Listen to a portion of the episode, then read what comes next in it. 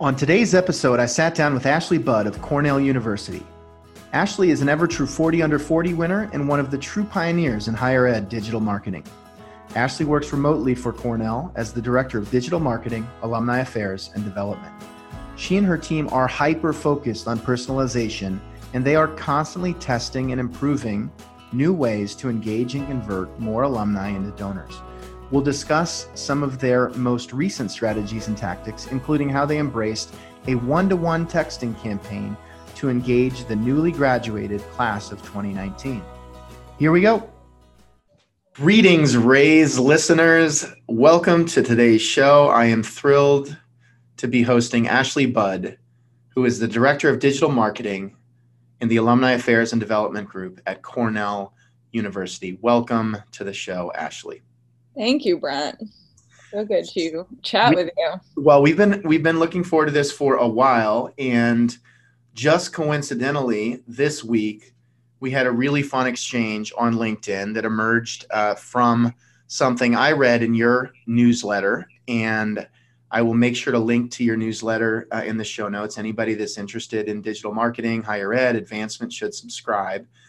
But in it, uh, we uh, I read this week that you and the Cornell team were doing some really interesting things around young alumni engagement, leveraging SMS. And so uh, there was was a major exchange on LinkedIn around that. We will share uh, a link to that discussion as well. We'll get into that in a little bit, but I wanted to start by just um, asking you to share a little bit about your background. Most of us uh, have had circuitous paths into the advancement world.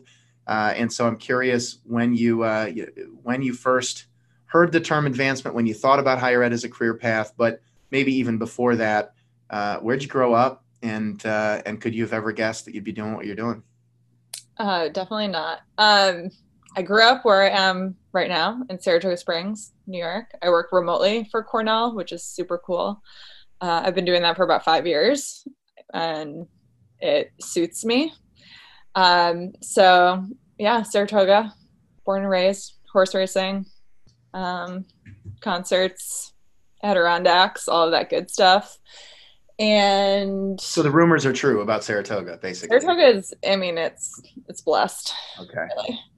Um, ironically, on my way to Disney World this weekend, staying at the Saratoga Resort on property. Um, so You're all in Saratoga. Yeah, yeah, that was um, by chance. But uh, yeah, so I left Saratoga for about 10 years and went to college in Rochester at RIT.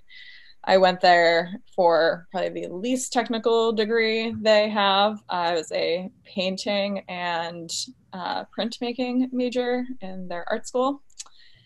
And I worked in the admissions office. That was my student. I love that description. The least technical yeah. degree at the Rochester Institute of Technology. Uh, so are you an artist still? Uh, you know, I can I can do some mean arts and crafts, definitely. Um, you need someone with nice handwriting. That's me. Excellent. Um, but yeah, I'm keeping that in my back pocket for retirement. I'll be the lady in the park with her easel. Sounds delightful. I'm very jealous of that person, always staring over their shoulders. So, yeah. uh, so you worked in the admissions office while you were a student. Is that right? Um, I was a tour guide, and then um, they took me off tours because I I don't know. I think I got upset with the university over something, and they took me off tours, but they put me at the front desk. wow. So um, so I stopped doing tours, but I was at the front Is desk. Is that a nice way of saying you got fired as a tour guide? Um, no, I think I complained about Got it. The tours. I didn't want to do them anymore. And I was having a bad day. And they said, okay, well, we'll just put you at the front desk. So, some early um, millennial entitlement. Uh, that, uh, yeah. yeah.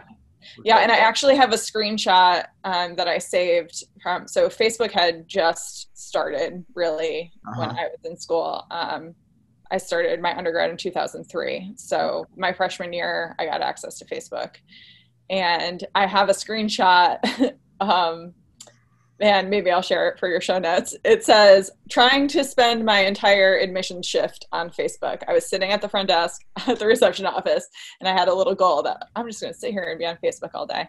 Um, so that was that was my uh, screening to prepare you for your career path. That was like major. That was major foreshadowing yeah. for sure. So I graduate with my painting degree and uh, some hefty private school debt, and didn't want to do the starving artist thing, and asked the director of admissions for a job. So he helped me find a graduate degree program in communications and media technology, and um, found there was a maternity leave that I could take um, so, uh, like a year or so later, I was hired full time in admissions. Spent my first six years in higher ed in that admissions office, my alma mater. So. Wow. And cool. so you went from art to the enrollment funnel. Yes. And what was, you know, I, I love um, meeting with folks who work in the enrollment space because I think one of the real nuances is that uh, your persona is so defined there, right? It's basically uh, people of a certain age, you know, let's call it 16, 17, 18, and their parents, and that's yeah. it. Whereas on the alumni side of the house, we have to deal with people who are uh, uh, old and young, uh, really wealthy and less wealthy, globally yeah. and domestic in our backyard, and and and so it can be really hard just from a core. You know, who is our persona when you work in alumni development? Well, it's everyone is our persona based on where you work, whereas it's so targeted I feel like that's been a bit of a catalyst for enrollment to innovate faster than advancement in some regards. But I'm curious if you yeah. saw that, especially given that you were moving into that role at a time when platforms like Facebook were maturing um, and ad spend was really starting to accelerate. I mean, what was that like, yeah. and see that trend um, firsthand? Yeah, uh, it, it, all of those parallels are really interesting because at the time we were just realizing that parents were not they were an audience that we should be paying attention to. Um, and we started to kind of build out our personas beyond just that typical, you know, pipeline student that had been coming through the door for us. Um, right, by the list from the yeah higher ed, board. like yeah. we're and we're still pretty stuck in the like in order to sustain, we need bigger classes and tuition's got to go up because that's how you're going to pay the bills. And at RIT, a very tuition driven institution, pretty young um, in terms of college life. They only started giving out bachelor's degrees at RIT in the 50s. So their alumni base is like pretty small and new. Um, and it was really just like a technical, you know, certificate program um, school before then. So it uh, it was an interesting time to be at RIT. Also, just an interesting time in higher ed and enrollment. Um, this is when um, there certainly weren't jobs for people in social media. There weren't even jobs for people in marketing in higher ed. Um, so at that time, enrollment, um, the marketing was out of enrollment because that's where that's where all the focus was at RIT. At a tuition-driven institution, all the focus is on enrollment. So when you're in a big all-staff meeting with the president, you know, 80% of what the president's talking about is enrollment and enrollment goals. Um, so it was cool to be there at that time. Um, help them build their social media strategy. You know, all of the RIT social handles that exist, I built out. So that was pretty cool. Were there um, any kind of early wins or tests? Because I'm sure most people at that time were either unaware that you were doing it or uninterested or didn't know why they should be interested. And so, in a certain regard, you probably had a fair amount of autonomy to, you know, test things and try things and and and, and i'm curious if anything um, from that period stands out as having been kind of an early win or a signal that there really was something there yeah so i um I attended a ed web conference when I was a counselor on the road, and it was the first. It was a regional conference at Vassar, and it was the first time I heard someone talk about using YouTube in recruitment. And I thought, man, like I can do that. we can we can use YouTube for this now. Like that's a job someone has uh, at a little Vermont college. Yeah, I can do that too. Um, so I kind of doubled down on the YouTube thing and started grabbing these tour guides, which were still almost my peers at the time, um, and said, "Hey, do you want to do some social media for us?" And I ended up convincing our director to have five of them start reporting to me as social media ambassadors. Um, and I started doing a lot of speaking because of that. Um, I kind of went on the Ed Web Road show and talked about my student ambassador program. Um, at the time, I was, you know, having them build little episodes. Um, you can go back in the YouTube, you know, Wayback Machine and look up five RIT students. That's what their little program was. Um, so that was a huge win. Um, convincing administration that students can be ambassadors for us out online. Um, we already had we had had a blog program for a while, um, but um, giving them the keys to our social platforms was uh, took a little convincing. And what the line that I always delivered over and over again was, "You let these people out on tour and just say things." Like I know what I said out on tour. I made stuff up sometimes, and there's no oversight when they're out on tour. Like we trust them enough to let them go um, when they're on our social channels, we can see exactly what they're saying. Yeah. We have the oversight, so let's let them do it. So you were doing social takeovers before social takeovers were a thing. It was a social takeover OG. Yeah. yeah I like yeah. that.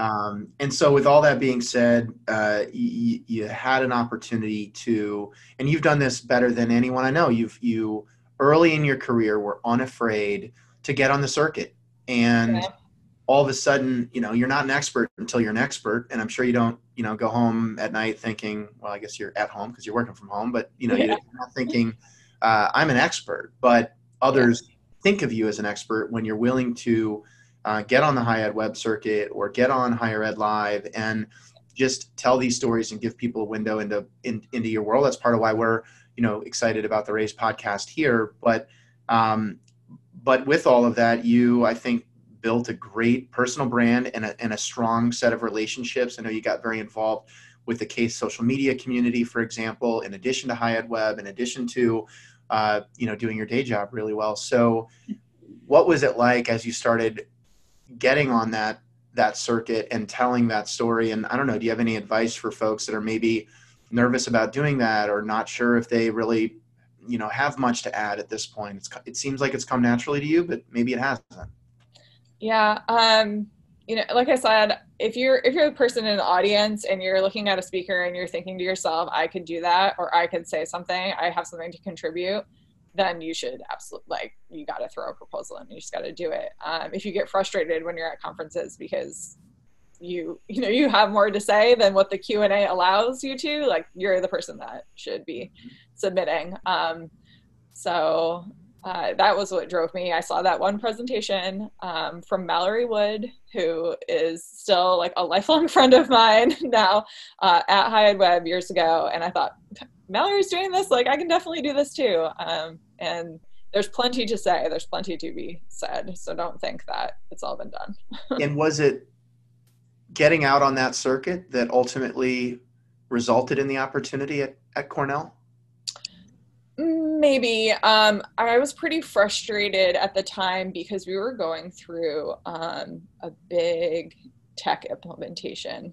If anyone has, you know, we were migrating from an old database to PeopleSoft. And just like the nature of what happens at an institution when something like that goes down, it's just painful. It's painful for everyone. Um, and so I was getting pulled from doing my social media work to do like manually input stuff um, because it was all hands on deck and I started to look for jobs. um, and this post came up at Cornell, and I thought, I don't think, I don't think I'll, I don't think I'll be able to do Ithaca long term. I kind of want to go back to the Albany area. I want to go back to Saratoga, but you know, I could learn this advancement side of the business, and it'll be a stepping stone for me when I want to go somewhere more central in communications. Um, and so why not? I'll apply. Uh, I thought it was kind of crazy to have built a social media, like build everything at RIT to then go and be the third person on a social media team in advancement, which I knew nothing about. And you had asked me early on the podcast, when was the first time I heard advancement? Probably like three months into working at Cornell when I was like, oh, advancement's alumni? Oh, okay, I get it. Like I had no idea what that world was at all. Um, but I was curious to learn. I thought I tell people all the time that I thought I was going to the dark side. Like here I am opening the doors of education to children around the world, and now I'm going to go ask people for money. Um, so you can open doors to education for children around the world. Yeah, yeah, no, it I it came full circle when I I attended the um, uh, Summer Institute up at Dartmouth yes. uh, for educational fundraising and so much clicked for me there i thought for a moment i would leave being a major gift officer so we uh, just interviewed Jim Husson uh, on, oh, cool. on, a previous episode. Was yeah. Jim involved with your? Yeah, Jim was there. Um, Martin Shell was my mentor for the week. Like, it was, it was a lot. It was cool. Um, and I and a lot of it wasn't for um, a, a role like mine. It wasn't built to teach a social media strategist advancement. Um, it's really meant for frontline fundraisers to learn about advancement. And so I was sitting there just making the connection. Um, and so much of it came back to storytelling, which was my comfort zone. Absolutely. Yep. And so uh, that was seven plus years ago, or probably right around seven just years. around seven years ago, yeah.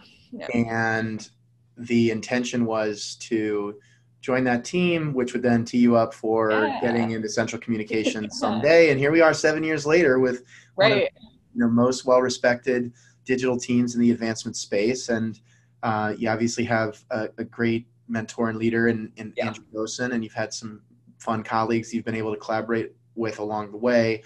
Um, you know, what are the, some of the highlights on that journey, and are you surprised, you know, seven years later that uh, that um, that you're still within the AAD? Yeah.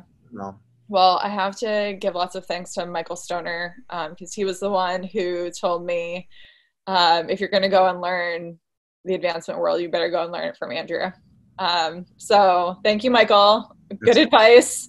Uh, great advice. People I met on this journey, and I think he told me to meet Andrew as well. So yeah, right? yeah, yeah, it's a, it's a tried and true method. Yeah. yep, yep. So that was good advice. Um, I actually didn't stay in Ithaca for very long. Um, I was there for about eight months and knew I needed to go home. Um, they and I asked Andrew. I said, um, "I'm going to move to Saratoga. I'm not going to move to Ithaca." I hadn't even really. I had an apartment in Rochester still, and I said, "I'm going to move to Saratoga, and I need to know whether I need to look for another job." um, and Cornell. That's one way to surface a remote work policy. Yeah, and we, we start. So we started, I think, with a three month contract, uh, flex contract, and then that got moved to six months, and now I think it's reviewed every year. But um, but it it works for yeah it works for us um, and i i wasn't sure it was going to work for me i didn't think i'd ever get promoted the way i have um, and now managing a team remotely. These are all things i could have never seen. Um, a i didn't see staying in advancement at first but now i can't see myself in a central communications role. Um, so certainly found I, I think i've found my phone my home here in in fundraising and where that overlaps with communication. Um, there's so much to do to bring communication staff up to speed with what they need to know in advancement and that's really where i'm trying to focus now. And you know i think we advancement relative to enrollment is is different in that the enrollment prospect pool or lead pool if you will could be any high schooler in the world that matches you know generally the criteria that it might make sense for one to apply to cornell. Whereas the alumni prospect pool is defined. It's how many constituents? Three hundred thousand or something in that. Give or take twenty thousand. So, uh, so I, I feel like historically that's why the giving pyramid has been so important uh, in the advancement realm, and it's and it's why.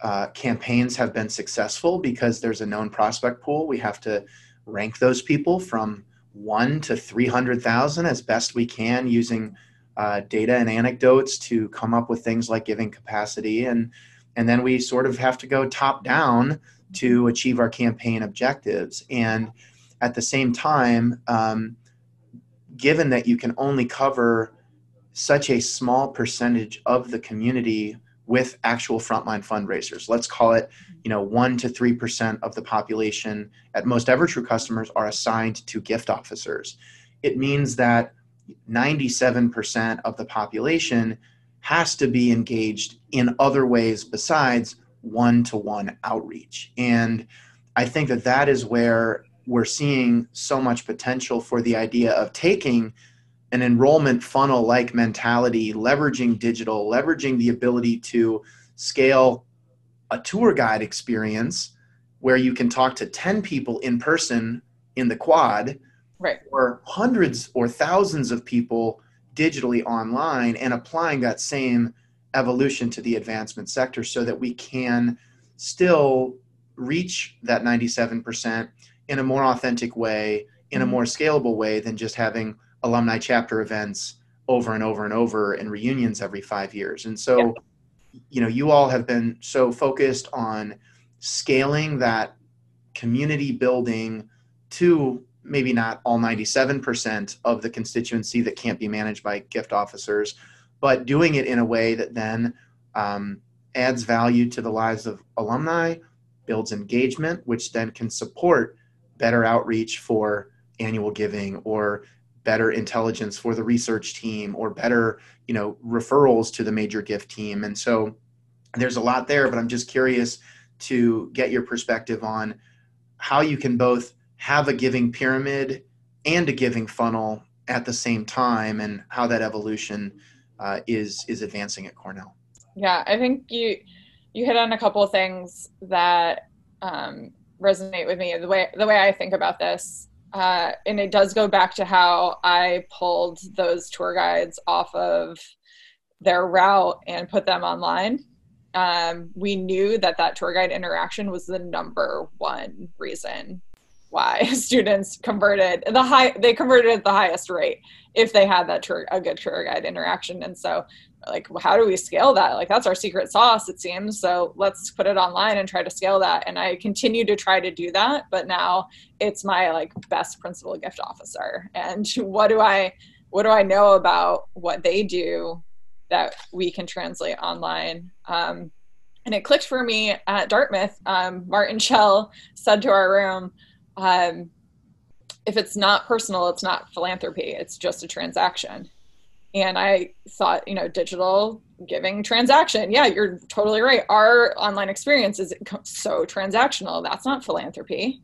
How do we start layering in that personal connection? And so we you know got into a big digital strategy conversation at Cornell. We talk about personalization so much in online giving, online retail, online every everything's personalization right now. And what our web design team that we worked with really helped us um, ground our thinking in is personalization is great. It's a tool, but there are so many more things that you can do to make your online content personal, like sound more human. Um, and the team we worked with was Mule Design. Erika Hall um, led a lot of this um, these discussions for us. Um, and she is the author of a new book, Conversational Design. So I'll give a plug to Erika, but that's really the thinking. It's um, you want your interactions to sound like a conversation that you're having with a human. If you want to make it more personal, make it seem like you're closer to a person. Um, so uh, that's an exciting way to think about our websites. Um, you mentioned before that we're trying to get people closer to people with text messaging. Mm-hmm. Um, you and I both know that we ignore those phone calls. so, um, which phone calls? Uh, all phone calls. Which ones do you pick up? Really? I think I pick them up from my husband and my mom. But you're alluding to maybe the phonathon not being the future of one-to-one outreach. Uh, I mean, if it's you have to like you got to rank pretty high on my list of people in this world for me to pick up the phone.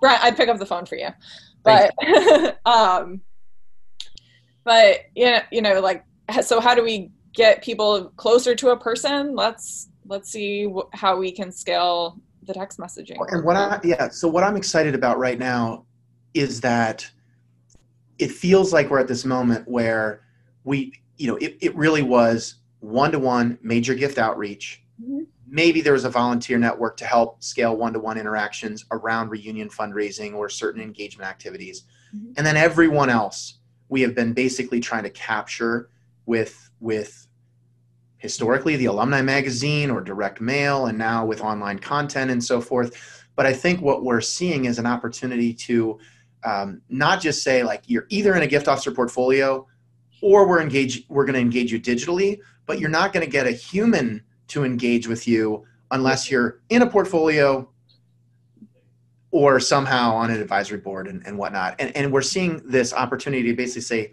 how might we leverage technology and digital strategies to not only do sort of better personalized digital marketing, but actual better one to one human engagement at scale to complement that digital marketing so that we can look at going from the top 1 to 3% of folks that are assigned to gift officer portfolios and maybe scale one to one outreach to the next 5 to 10% without having to hire 100 more people to do that because we're able to leverage things like text. And, and so that is probably a good segue to uh, my favorite part of the week, which was learning about your efforts to try to engage your recent graduates, not by calling them and asking them for money on a phone-a-thon immediately after graduation, but instead treating them like we'd want to be treated, like anybody would want to be treated, which is,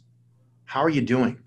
Yeah. How can we help? So would Yeah. you tell a little bit about that, which was the catalyst for the LinkedIn post that I referenced earlier this week, and we will link to the show notes. Yeah, we so annual giving programs and the digital team um, that I'm on came together over the summer uh, to do work planning together, which should happen more often. Advancement teams need to sit down with communications folks and plan their years. Uh, and so this kind of a collaboration can happen. We um, we looked at a, a lot of different um, audiences that we could focus on and um, paths that we could set up, journey mapping, all of that good communication stuff. Um, and we we settled on this undergrad 19 campaign um, because it was a place we could really focus and a you know a class that we wanted really just wanted to start them off on the right foot. So um, And also, that- you're not going to step on anybody else's toes when you're dealing with the class of 2019.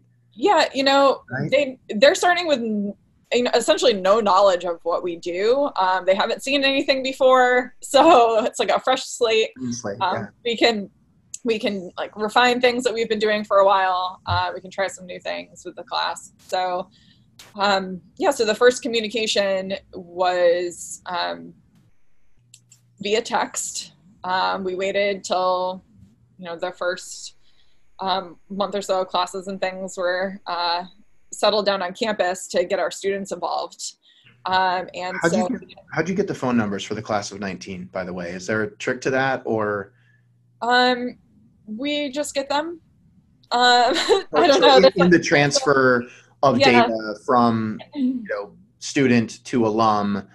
right, right. your- So your- we have a couple times a year. Our database gets refreshed with recent graduates. So, So, so basically, somebody over in the student affairs world has done a good job getting mobile numbers so that you've got a good base to start with. Yep. If you're listening to this and your student affairs or whomever the respective colleagues are aren't getting mobile numbers from your current students transferred over over to you, Yeah. you probably still have time to do it for the class of 2020. So maybe something to make sure is happening. yeah, I don't think I. You know, I think it's easier than it was probably when I was in college, and the number assigned to me was my dorm room number. And there was a landline in there, but now I think you come to college with a phone number and it's your mobile number, and Yeah. That's what's in your record. So the mobile numbers for the incoming classes are really great. Or you know, the new alumni are it's strong. We got So you knew that. So there wasn't a data issue. You knew you had the Yeah. data. And then the, And- the, the idea was basically uh, to introduce Cornell Alumni Affairs and Development in a way that leads with value to this new our newest constituency. Right. We're going to take a different approach. We're not going to call them and ask them for money via auto dialing at night. Yeah. Yeah. In that planning meeting, we had decided that the first solicitation this group would get if they were, if they hadn't given as a student, uh, wouldn't be until our giving day. Uh, and our giving day is really designed for young alumni. It's, Yep. it- it's an event for them. And that's in March. So um, we Let's knew. be relevant and and build a relationship in a one to one manner in advance of Giving Day. Right. Right. So, what'd you say? What'd you do? Yeah, so we, um, you know, essentially, I'm going to paraphrase here, but essentially said, "Hello, we're we're here in the alumni office, and we want to congratulate you for graduating and being an alum now and want to see how it's going. How are you settling in? Uh, do you need anything from us? How can we help? That, I mean, that's longer. We were a bit more concise in our first text out, but that's essentially what it was. And we had, um, we ended up splitting the, the class um, audience in two, and staff did some outreach, and then students in our phoning room did the other outreach. And so we could compare a little bit how responses were to staff members um, versus students. Um, and it was i mean lots of good feedback. Um, response rate all around was higher than we expected. Um, students did get a higher response rate than staff did um, but the people who engaged with the staff seemed to engage even even more um, and, like so when you say anything we can do to help. Yeah. Yeah. some of the responses you got? So the number one thing that they were looking for was um, events in their area. So they just maybe they just moved. How can I get connected with events or their clubs or things nearby? Networking. Um, the obviously they could go in Google and find your new website and find the link yeah. and the list of events, but people are busy yeah. And it's one thing to be able to do that, it's another thing to actually go and do it. And so, what a neat way to, frankly, bridge to all of this work you had already done as it related to web design. Right. That for better or for worse, they could just, you know, they weren't necessarily proactively Googling to say, hey, I moved to Chicago. What is Cornell doing in Chicago? But when they say, when they ask you, what is Cornell doing in Chicago? And you can respond with a web link to this new yeah. platform. And what, what a great combination. Right. And not only did we respond with where the events were, but we said, hey, you really need to update your contact information if you want to get updates on events. Absolutely. If you want to know what's going on near you, give us your address and oh. we'll make sure you're getting the relevant events. Um, so that was a great connection point. Um, the second thing that they were looking for were career resources. And so we had, in advance of the text message, um, done some work on our um, on our services landing page to um, highlight some of the opportunities for students in their first year out. Um, and actually, we have a, a, specific career service offering for the first five years out, so we wanted to really highlight that. Um, yeah, so they were looking for those kinds of things. Um, you know, some people had, uh, we got a lot of feedback that uh, they were still at Cornell or still they were there in a graduate program and so didn't quite feel like an alumnus yet, didn't need us right now. Uh, so that was interesting. There's no place in our CRM to note that, but um, not yet anyway. Um, but yes, yeah, so we were getting good feedback that, um, you know, thanks for checking in, but I'm doing the school stuff. Um, and then other people wanted really specific help. Like we had some people wanting to be connected to someone who was in their major and, you know, so we had probably a dozen of those kinds of requests that came in too. But um, but overall, um, staff love this kind of outreach. The students loved this kind of outreach. Um, this we did uh, monitor sentiment uh, for for being texted. Um, we were trying to gauge whether the person felt good about getting a text, um, and that was really positive in in this campaign. Um, I mean, for me, this is just one of those things that is, uh, and I say this with all due respect and as much humility as I can muster. It just seems so obvious that this is the way young alumni would want to be treated. Yet, per the hundreds of interactions we received on our LinkedIn exchange about this topic this week, yeah. it is not what's happening out there. I can tell you why it's not happening. Why is it not happening? It's not happening because the first people to get a budget to send text messages is probably going to be your annual giving team. And your, if your annual giving team is separate from your alumni relations team, they don't have access to the text message to send. And is annual giving stepping on annual, alumni relations toes by sending this text message. So it has to be a partnership, and those silos are just strong. And a lot of it's tied to the budget. Like, I have budget to put texting together, so I'm going to come up with a texting program, and it's going to start with solicitations because I don't do that other thing. Yeah, I mean, we're seeing a lot of the phonathon vendors say, hey, we're going to add text messaging in. So then it becomes another basically automated high volume solicitation channel, right. which uh, will get tuned out. Like there might be a period where you know there's a short-term spike because you know there is better attention and you're not competing with with uh, with spam in an inbox, but then you become spam in the SMS um, you know messaging systems that everybody you know are, are embracing and so i think it's encouraging to see your work i've been texted one time ever from brown and it was on a, I think a giving day or something you know asking for money. It's like one time in my life.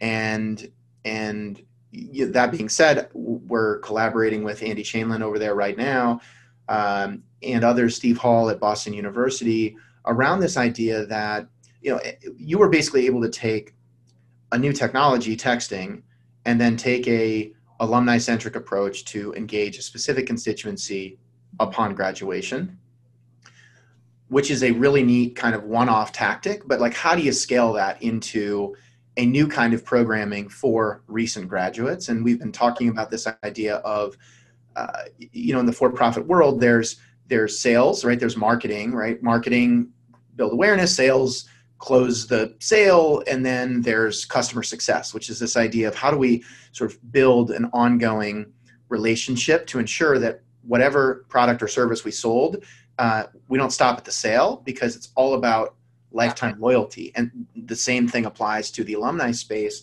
And so we've been talking about this idea of like well if there's customer success has been such a rapidly growing category in the for-profit world what might an alumni success manager look like? And and and what might it look like?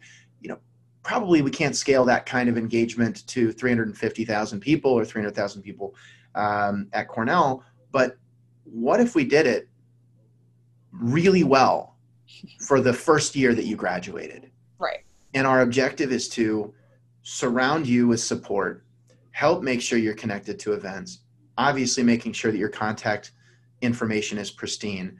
If you have first five year career programming, make sure that you're plugged into it. Instead of just creating web platforms and hoping people Google it and end up there and self select in. How can we marry that with pushing those insights to our constituents in a way that adds legitimate value, hopefully helps them build some authentic relationships in their new cities uh, or at their new companies, but then makes it so easy to consider giving on giving day. And so I'm curious if you've thought about okay, neat one-off tactic, but what would this look like on an ongoing basis and what the concept of alumni success management. I mean, how does that strike you? I did not yeah. tee you up for this, so I'm kind of asking on the fly. No, uh, we've got a plan. We've got a plan. Um, so yeah, it wasn't just the first text message. Um, there's a plan for this class, and I think this is it, it is an easy one to step into, um, even if you just you know plan something quarterly. Um, the, I think the next logical group to step into is the reunion cycle. If your campus has something like that, um, treating that as the kind of the next phase of re-engagement. Right. Um, so with this group, so last month was the outreach text. Um, this month they're getting another fun freebie um, we're going to text some mobile backgrounds, custom Cornell mobile backgrounds to the class right uh, Monday. Um, on Monday, yeah, um, right before Thanksgiving, just as a little like, hey, thanks, we've got some sweet pictures of Cornell. They fit on your phone. Do you, you know, do you want to be reminded of Cornell every time you unlock your phone? Of course you do. Um, so we're going to send those on Monday. Um, for and um, my colleagues can holler uh, if I get these audiences wrong, uh, but uh, not on Giving Tuesday, but um, the Monday before, uh, I believe there will be a solicitation to uh, pass donors. So if you donated as a student, um, and we've got uh, crowdfunding campaigns that are going on right now. So this is going to be a very like cause driven mm-hmm. kind of ask. Yeah. Um, and the audience is kind of slightly different, I believe, for that one. Um, last year we did some more engagement stuff early in the year, but we've got this kind of regular cadence of like once a month with yeah. something, um, and certainly more giving than asking. Yeah. Um, last year we reminded them about a live stream that we were doing about the um, trustee election that takes place in February. Um, just kind of little nudges and so stay you know, top this of is mind. how this is how you can stay connected. This is what alumni do. Um, we hope you're going to be involved. So staying relevant, staying top of mind, leading with value, uh, and making a solicitation a part of the engagement cadence, but not the singular focus.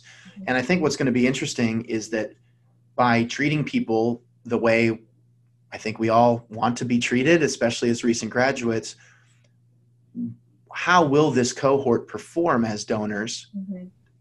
in coming years, right? Like, will there be a, a bump in young alumni participation because you've led with value? Or maybe we might find out, no, it actually doesn't work. I, I don't think that'll be the case. Um, but then I think, you know, over the next 10, 20, 50 years, will there be just a different perspective and relationship that will continue to to pay off and you know it, you and i probably won't be around uh, to see all of that um, uh, play out but but i'm curious if you have any like positive early indicators or if you have experiments or or i guess yeah. experiments but uh, analysis planned to be able to measure some of the philanthropic outcomes for this class based on a more personalized engagement cadence.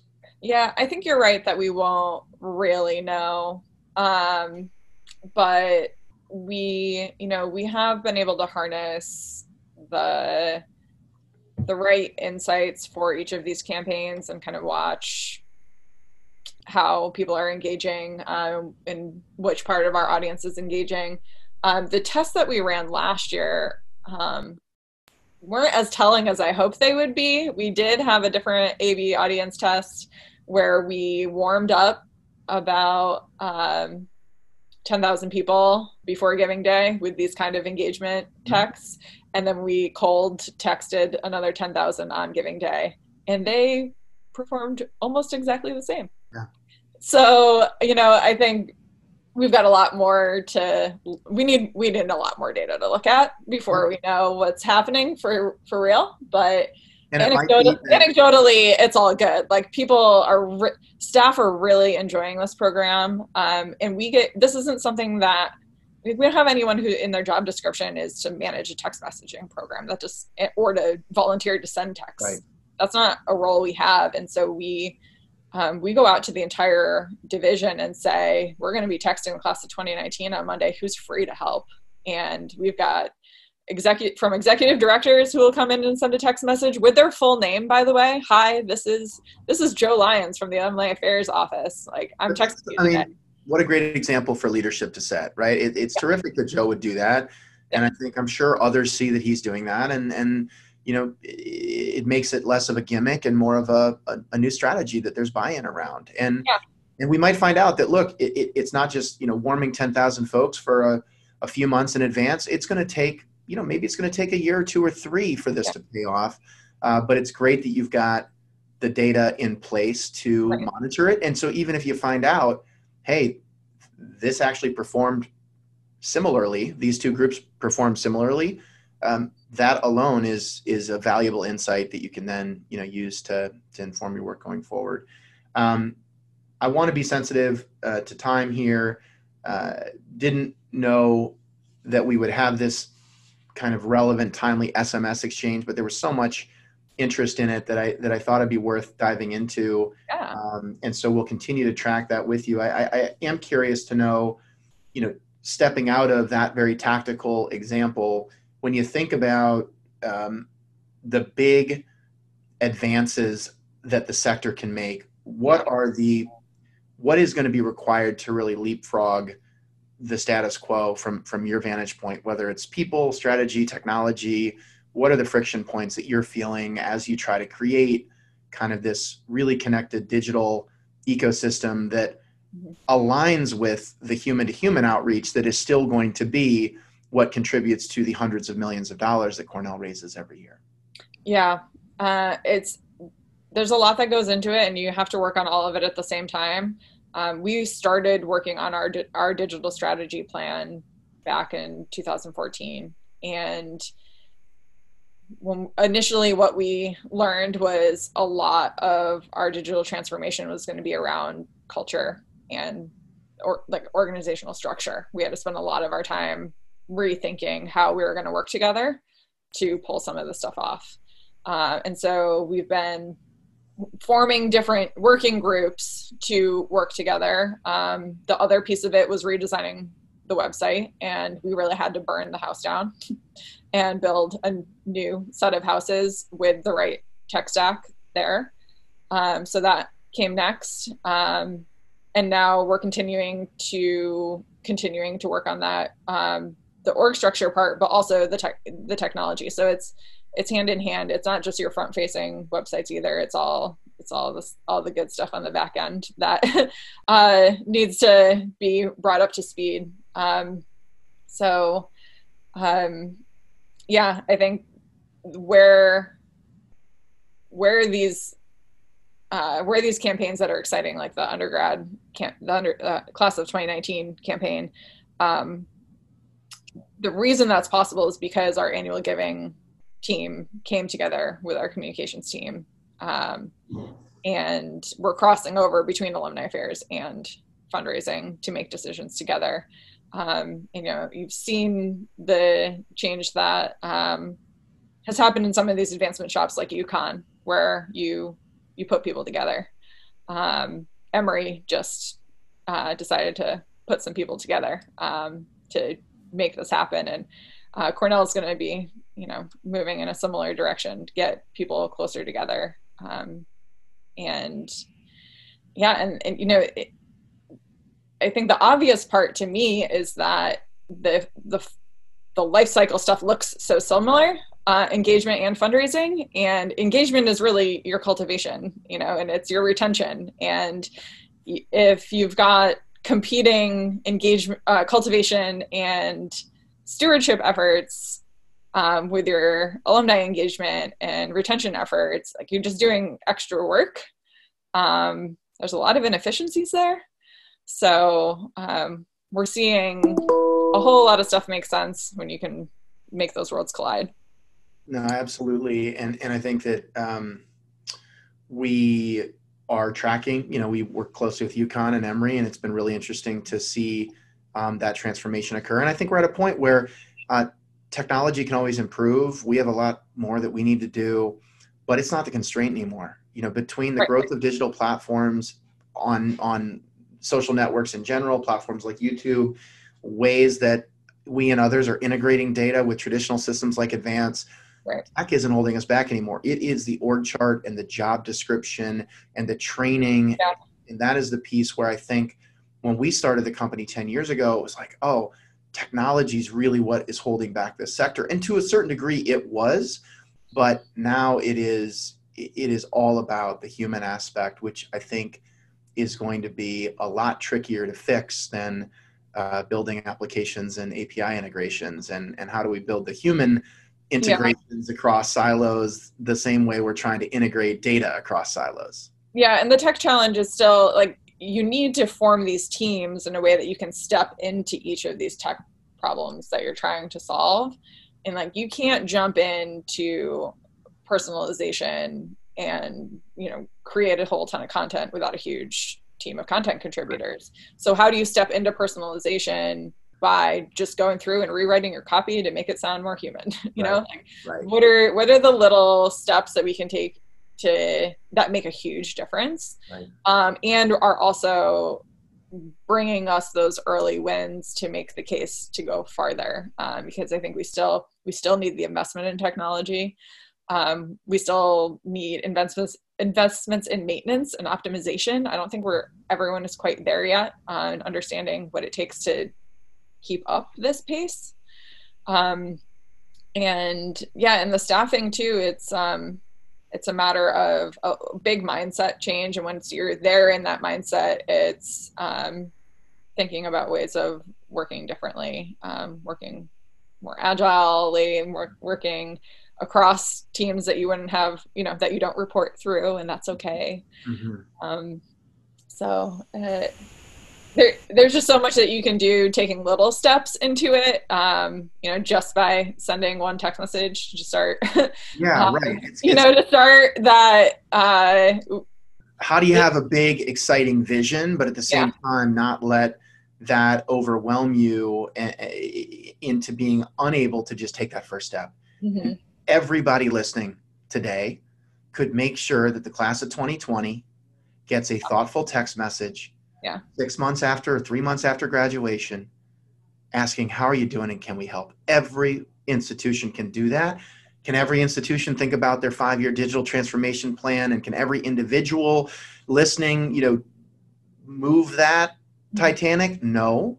Yeah. But everybody can take that first step. And so um, you and your team have been i think very well supported by leadership and being able to experiment uh, you've got a seat at the table um, with with andrew and, and others why don't you just tell me a little bit about your team um, you know you and Andrew are the face of the team, but I know that there's more uh, going on behind the scenes. Any folks you want to give shout outs to, and then also, oh, are you hiring and and why? What kind of roles are going to be relevant? Whether they're open positions today or roles you anticipate in the coming months and years that folks should yeah. keep an eye on, uh, and why is Cornell an exciting place to be? So, yeah, three questions. Uh, yeah. so many awesome people on my team. I can't name them all, but you have to name some of them. It's I'm going to. Yeah, definitely. Um, so uh, Thomas DeNouvel is our director of user experience and web services, and he is uh, constantly pushing us to think differently. Um, he's doing a lot of work uh, right now with augmented reality and VR uh, and what that means for advancement. Um, so Cornell will do the first Oculus powered reunion experience. I have no doubt.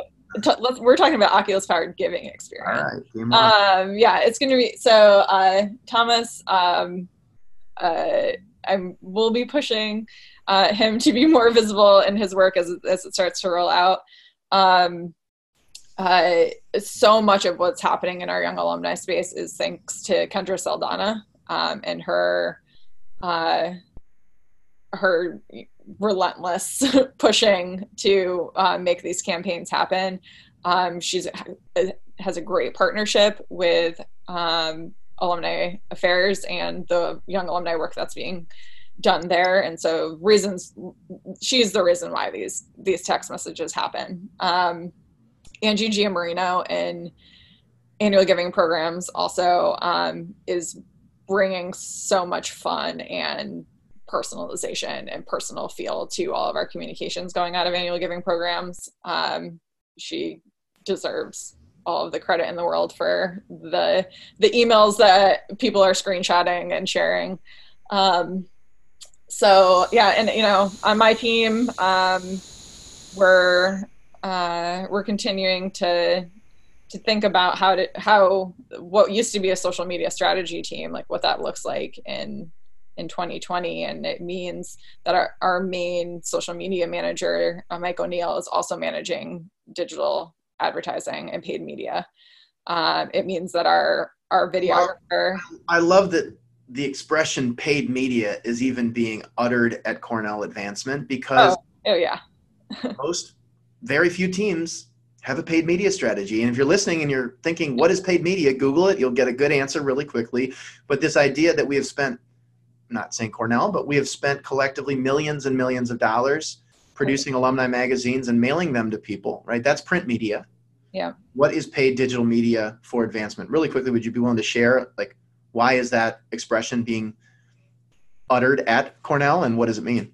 Yeah, I think um, I like to think that we're just trying to make it more convenient for people to find our stuff. Um, we invested in Google Ads last year uh, on Giving Day for the first time. And sure, if you Google Cornell Giving Day, you're going to get it as the top search. So why would you pay to have those keywords? Well, because you want to make it super easy for people and like give them the confidence that, yeah, this is the link, this is where I need to be, and customize it for that day. Um, and we you know we also spent on cornell university and we spent on cornell and we spent on just giving day and we saw over $60000 worth of gifts come in from our google ads just to make it easier for people and to find.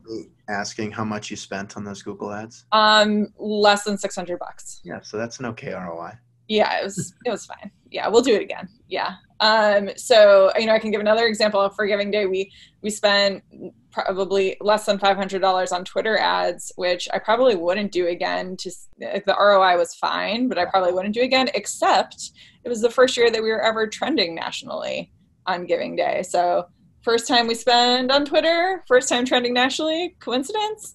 Um, so I'll spend $500 to trend nationally any day. Um, and then uh, I'm sure yeah, your colleagues over in enrollment didn't mind that. Yeah, no, we you know we um, uh, we continue to use Facebook advertising because you have to, because yeah. um, you don't reach your audience unless you do. Um, so um, we're continuing to invest there for messages and, or for just you know awareness raising around things that are happening. That's great. Um, yeah, but you know, a great it's a great um, career stepping stone for someone who's sitting in a social media role right now too. Like if you're not doing paid media, go you are going to be comfortable in that space, go and find out everything that you can learn and bring it back. And it's amazing, you know, where platforms like like Facebook have such incredibly robust education oh, uh, yeah. offerings where they oh, they yeah. obviously in their interest for people to understand paid media, digital marketing, targeting, pixels, you name it, because they want you to spend money on Facebook. But it really, uh, in a couple of hours, you can go from novice to yeah. knowing probably as much, if not more, than anyone else in your advancement shop. If, if you're the typical advancement shop, so if you are listening to this and you're you're you're not yet familiar with some of those terms, there's so much free content out there that will allow you to then suggest experiments that for $600 produce incredibly measurable measurable results and could create new career path opportunities the same way they have for Mike O'Neill. Yeah, definitely. Very cool. Well, uh, that is so. Final question then is: Are you hiring, or will you be? Oh, right. Yes. Um, I all over the place, but um, I would love to have a really strong partner um, help us with volunteer programs and alumni affairs. Um, if you're passionate about alumni engagement through volunteerism, come see what we're doing.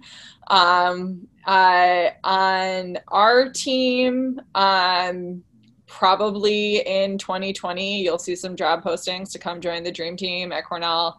Um, we're going to be looking for creative people um, to help with communication. We're going to be looking for people who have really strong project management skills.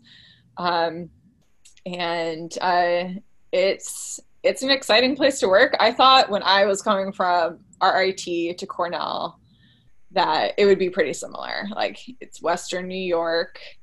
There's big engineering school, you know, same size student body on campus. But I, once I got in there, it was like going from a mom and pop shop to going to work for Coca Cola.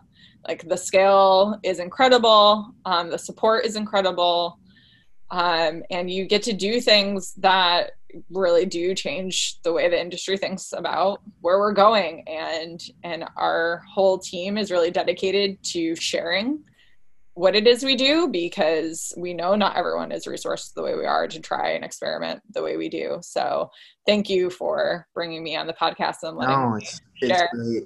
and and i appreciate that perspective because it is hard in higher ed as a practitioner on the inside, as a vendor on the outside, when you're so excited about the possibilities of the future, but um, you know you face inertia and we face inertia and all of the same constraints. Um, and so to be at a large, incredibly prestigious institution that is willing to take risks and test things in a more agile manner uh, it's been a privilege to to be a part of that as a friend and, and vendor. And we learned so much from from having been able to spend time with you and your colleagues. I will share one final um, story that i don't think i've ever shared with you but when i was trying to get evertrue off the ground uh, i really struggled to find a technical co-founder right out of the gates. And uh, through lots of networking in Boston, I ended up meeting a guy named Eric Karlstrom who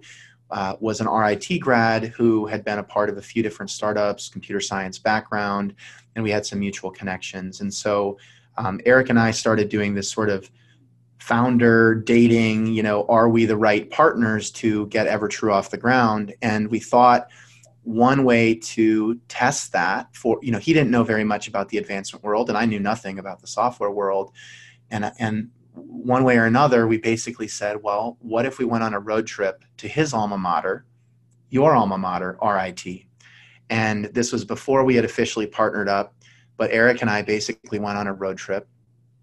And before we got out of massachusetts we had our first speeding ticket. Uh, ended up making our way to RIT, met with the folks in the RIT Alumni Association. We literally had PDF mock ups of the first iteration of EverTrue Zero, real um, code to show. Uh, stayed with his college roommate uh, in, in their basement. Uh, and then on our way back through, I believe it was Andy Shainlin who had connected me to Andrew Gossen.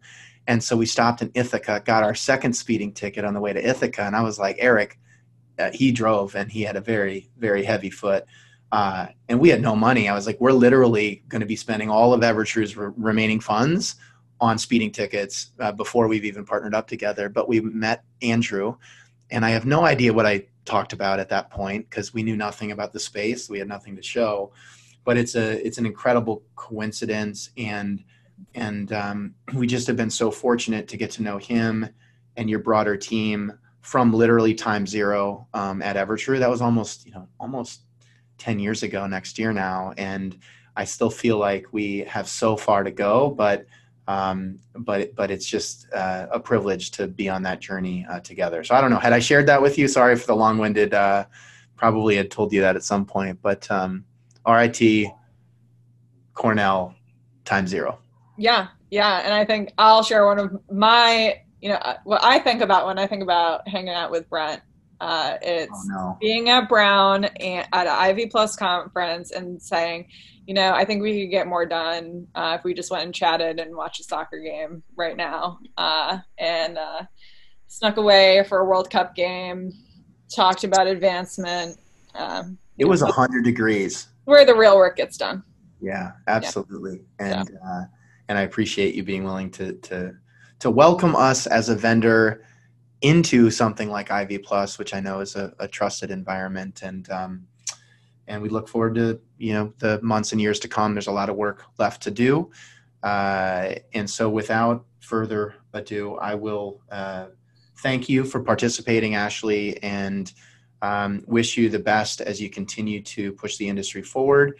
Uh, and I know that we'll be collaborating on a bunch of things here in the coming months. So take care thank you and send my best to the team. Thank you. I will. All right. Take care. Bye. Bye.